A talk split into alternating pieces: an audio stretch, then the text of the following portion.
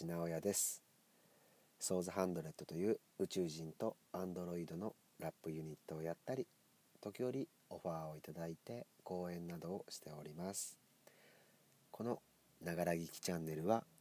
あなたの貴重な自由時間を邪魔することなく何かをしながらながら聞いていただくチャンネルです。さあ今回はですね、えー、中国を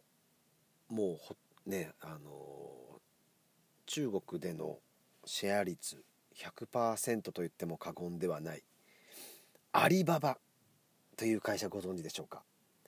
ね、僕らあのこの前あの親しんでるアマゾンの話はね この前させてもらったんですけど中国版アマゾンがアリババというね通販、えー、サイトがありましてこれがですねものすごいんですね。中国限定中国の中だけでやってはいるんですがやっぱり13億人っていうね人口がいるのでその中でも爆発的売り上げを叩き出していると。そしてねニュースで見た方もいるかも分かりませんがこのアリババがですねなんと中国であの独身の日っていう日がねあの制定されてるんですって。でその独身の日っていうのはまあその独り身の人がなんかこう、ね、何かを買ったりとかっていうまあそのなんかブラックフライデーみたいなそういう意味合いの感じのらしいんですけどその独身の日でその1日の売り上げが、えー、過去最高を記録したんですってアリババ。でこのアリババの創業者ジャック・マーという方なんですけどこの人は4年連続でですね、えー、アジアナンバーワン長者の、えー、肩書きを、えー、手に入れたり、まあ、ものすごい勢いのある方なんですけれどももともとですねこのジャック・マーという方が生まれた時から優秀っていうわけではなかったみたいなんですよ。ここが面白いなと思って。今までねあのお話ししたラリー・ペイジとかジェフ・ベゾスっていうのは生まれた時からもう光り輝いてエリートでしたよね。そしてもうどんどんちっちゃい頃からね頭角を現してっていうねことだったんですけどジャック・マーはえー、っとね自分で書かれた本にも書いてあるんですが四流の中学校高校だったって書いて四流って初めて聞きましたけど四流の中学校高校を卒業してそして、えー、その中学校時代にはですね英語がものすごく英語だけ大好きだったんですなので朝早起きして近くにあの観光近くにねお家の近くに観光地があって、まあ、その付近にホテルがあるんですよね。そこのホテルに行って、えー、外国人のお客さんに対して「Hey 僕が無料であの案内英語で案内しますよ」っていう。のを、えー、ツアーコンダクターっていうんだろうか何なんだろう通訳ですよね。観光案内をしながらこうこれはこういうものでっていうのを英語で伝えるっていうのをやってた。ガイドですかね、うん、でそれをこうボランティアで「うんいいよ無料でいいよ」って言ってやってた。英語が好きすぎて。すごいまず行動力なんですけど。でその時にこのジャック・マのジャックっていう通称あだ名がついたんですって。その外国の方々からジャックって呼ばれた。でジャック・マーって呼ばれるようになったらしいんですけど。そのジャック・マーは高校卒業した後に大学受験するんですよ。大学受験するんですけどめちゃめちゃ大学もたくさん受けるんですけど受からないんですよね、うん、これだけ 行動力があって英語が大好きでっていうなんかすごそうじゃないですか。このジャックマン受からないんですよ。で2年目も留年して2年目もあ留年じゃないや。なんだ？浪人か。浪人して2年目も頑張るんだけど2年目も受かんないんですよ。大学全然。でようやく3年目受かってでねこの大学を卒業する時になってよし就職するぞ。っていう選択肢とよし大学院に行きたいと。ハーバード大学とかに10回ぐらいアタックしていやダメですって断られてる。じゃあ就職するぞ。ってなって。30社ぐらい受けたんですって。いろんな企業。で全部落とされてダメで。で最後には警察官になろうと思って公務員試験受けてダメで。で次にケンタッキーのせめてバイトと思ってそれもダメでっていうもう。ことごとくダメだったんですって。でジャック・マーはもうしょうがない。もう自分で何か仕事をやるしかしょうがない。だって受からないんだもん。就職試験にっていう状態で。何かを始めようと思うんですよね。でもジャック・マーがやっぱり得意なところって言ったら英語でしたよね。好きなもの。英語をどうにか仕事にしたいなって言って英語の翻訳を始めるんですって。でなかなかやっぱりその中国の広州というところでね生まれ育ってらっしゃるんですけどその広州でバーッとこう翻訳の仕事ありませんか？っていろいろね回るんですけどなかなかうまく軌道に乗らないですってね。だから2年間ぐらいねずっといろんな中国のいろんなところを渡り歩きながら翻訳の仕事ください翻訳の仕事ないですか？っていうふうにやってて。でそれぞれそのあっち行った時にはこういうものを仕入れてこっちの場所ではそれを売るみたいなそのものを仕入れて売るみたいなね中国って広いからやっぱりいろんなものをねこうあっちのそんないいものあるの？じゃあ買うみたいな。じゃあこの土地の名産品みたいな仕入れてじゃあこっちで売るみたいなことも、えー、翻訳の仕事をもらいながらやってたっていう状況でなんとか食いつないでたんですって。そしてようやく2年を過ぎたぐらいにその翻訳の仕事が軌道に乗り出して広州の中では一番大きい翻訳の会社になったんですって。そこでジャック・マーに通訳の仕事とかも入ってくるようになるんですよね。でその通訳の仕事でアメリカに行くことがあったんです。でジャック・マーアメリカに行った時にそこで初めてインターネットと出会うんですよ。インターネットがやっぱりまだアメリカにはある程度普及してたけど中国っていう国はその国が管理してる共産党のえ、管理下にあるっていう国ではあるのでなかなかそのインターネットの導入も遅かったんですよね。でインターネットっていうのを初めて見てパソコンっていうのを初めて見てなんだこれはって衝撃を受けて。えインターネットでで試しにそこでじゃあジャックさんこういうのがあるんですよ。試しにじゃあホームページでも作ってみますかって言ってバーッと簡単なホームページを作ってくれたんだってそのアメリカのね知り合いが。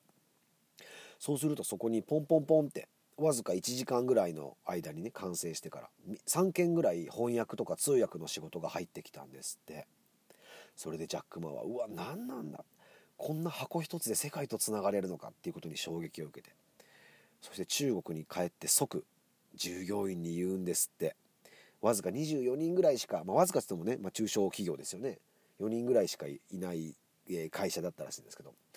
ただいま今日から翻訳の会社じゃなくてインターネットの会社やりますって言うらしいんですよ。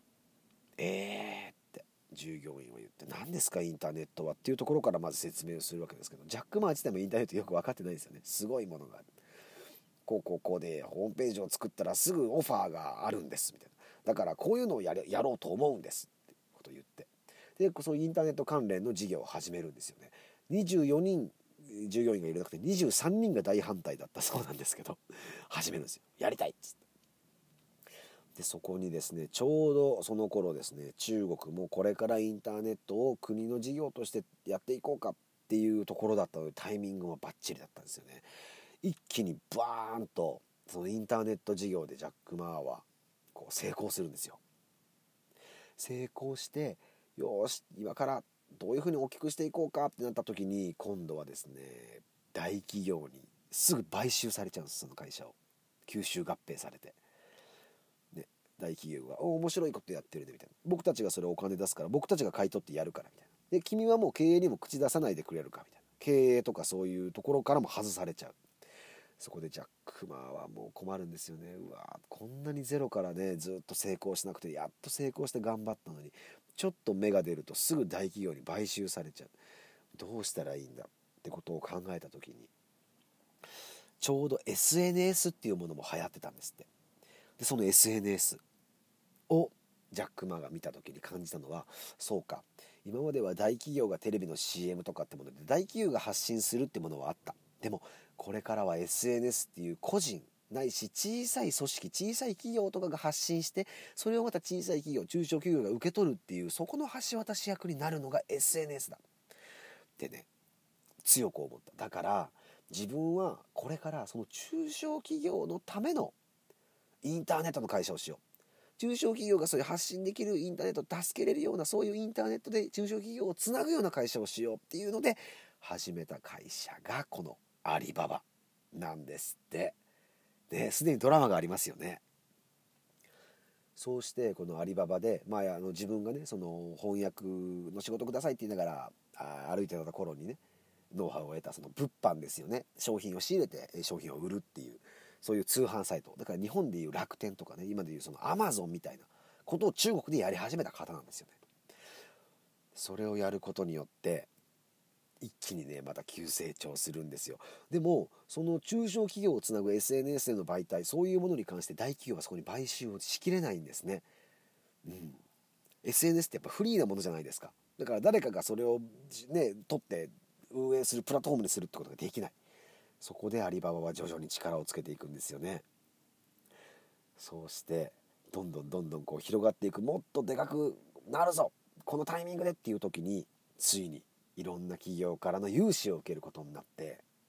出てくるんですよ。ここでソフトバンク孫正義さんですね。孫正義さんが、えー、ジャック・マーがね融資をしてくださいっていうことで頼みに来るんですよ。で「どうもこんにちは。ジャック・マです。実はこういう事業をしててこれから中国でこういうことを広めたくてこういうことを念頭に置いてやりたいんですってことを5分ぐらい喋ったんですって。自分の今やってる仕事こういうことをしたいっていうこと。をで今その仕事がどれぐらいの収益があってどれぐらいの支出があってどれぐらいのねあの利益が出てるかっていうのは全く何も伝えない状態で孫さんは分かりました3500万ドルあなたの会社に融資しますって決めたんですって。5分で。3500万ドル。ざっと単純に計算して大体まあ37億円ぐらいですかね。の融資を5分で決めた。で後日孫さんはこう言ってるんですよ。いやジャック・マーという人に会った時に目の奥にただならぬ野心カリスマ性を感じた。それだけで十分だった。っていうんですね。そしてその37億円ほどの融資を1回ジャックは断るんです。そんなにいりません。2000万ドル、まあ、約21億円ぐらいですか。融資してください。それで十分です。って言って2000万ドルの融資を受ける。そしてその後数年でその2000万ドル。孫さんが融資した2000万ドル。だから21億円が8兆円になって帰ってくる。4000倍の成長を遂げるんですよ。半端ないですね。そして、えー、世界に並ぶこの GAFA と呼ばれてましたよね。Google、Amazon、Facebook、Apple これの、えー、Amazon ですよね。ガーのあーの部分ですよね。Amazon に並ぶぐらいのこの通販サイト。なるわけですよね。そしてアマゾンがちょうどその頃に中国に攻めてくるんですよ。よしここでもアマゾンのシェアをナンバーワンにしてやろうと思ってバーンと行くんですけどわずか数パーセントのシェアを求めずにアマゾンは中国から撤退するんですね。勝てなかったんですよ。もうアリババが全部その中国という、えー、地域のそういうものを牛耳ってたんですね。アマゾンが後発的にても勝てなかった。それぐらいアリババは当時中国でなかなか商品を注文しても届かないなとかなんかずさんな部分っていうのを解消してあアリババっていうのはすごく商品あサービスとしてしっかりしてるなっていうのでものすごくその e コマース事業ですよね。今まで国がやってたとかそういう民営でやってたところよりもかなかなり、あのー、加速度的に信頼を増していくんですよ。おちゃんとしてるじゃんっていうのがどんどん信頼を積み重ねていってどんどん爆発的にでかくなっていく。そしてそのアリババのジャック・マーはですね昨年引退を表明したんですよね。ちょっと前に社長 CEO から降りますって言ってその後会長職にいたんですけど会長の職ももう辞めますって言って。で本人は教師になりたい。英語とかをね教えてた家庭教師時代とかもあったんでその教師に戻りたいって言ってるんですけどいろんな憶測があるんですって。そのやっぱ国のね言ったら国を筆頭で引っ張ってたような事業をやってた人から中国となんか揉めたんじゃないかとかその他の国と揉めたんじゃないかとかいろんな憶測もあったりとかなんか大スキャンダルをやらかしてしまってそれを自分の責任としてかぶらないために退いたんじゃないかとかいろんな言われてるんですよ。もしくはそういう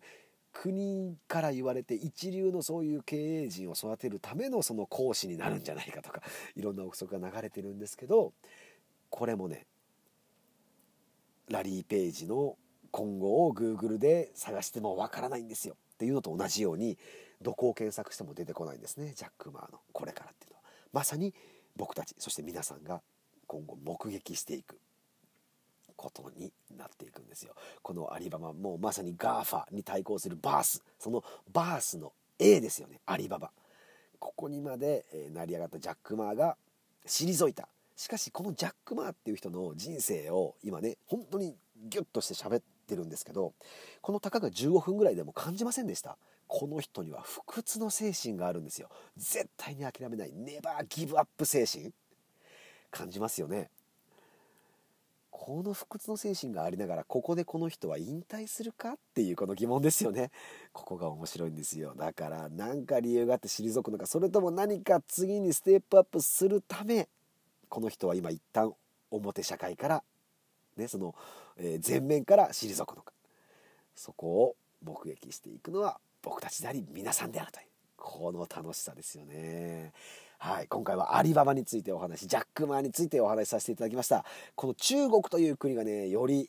最近ねワードの中にどんどん出てくるのでまた中国に関しても、えー、お話ししていけたらなと思っております。ながら聞きチャンネルまたお楽しみにしてください。ありがとうございました。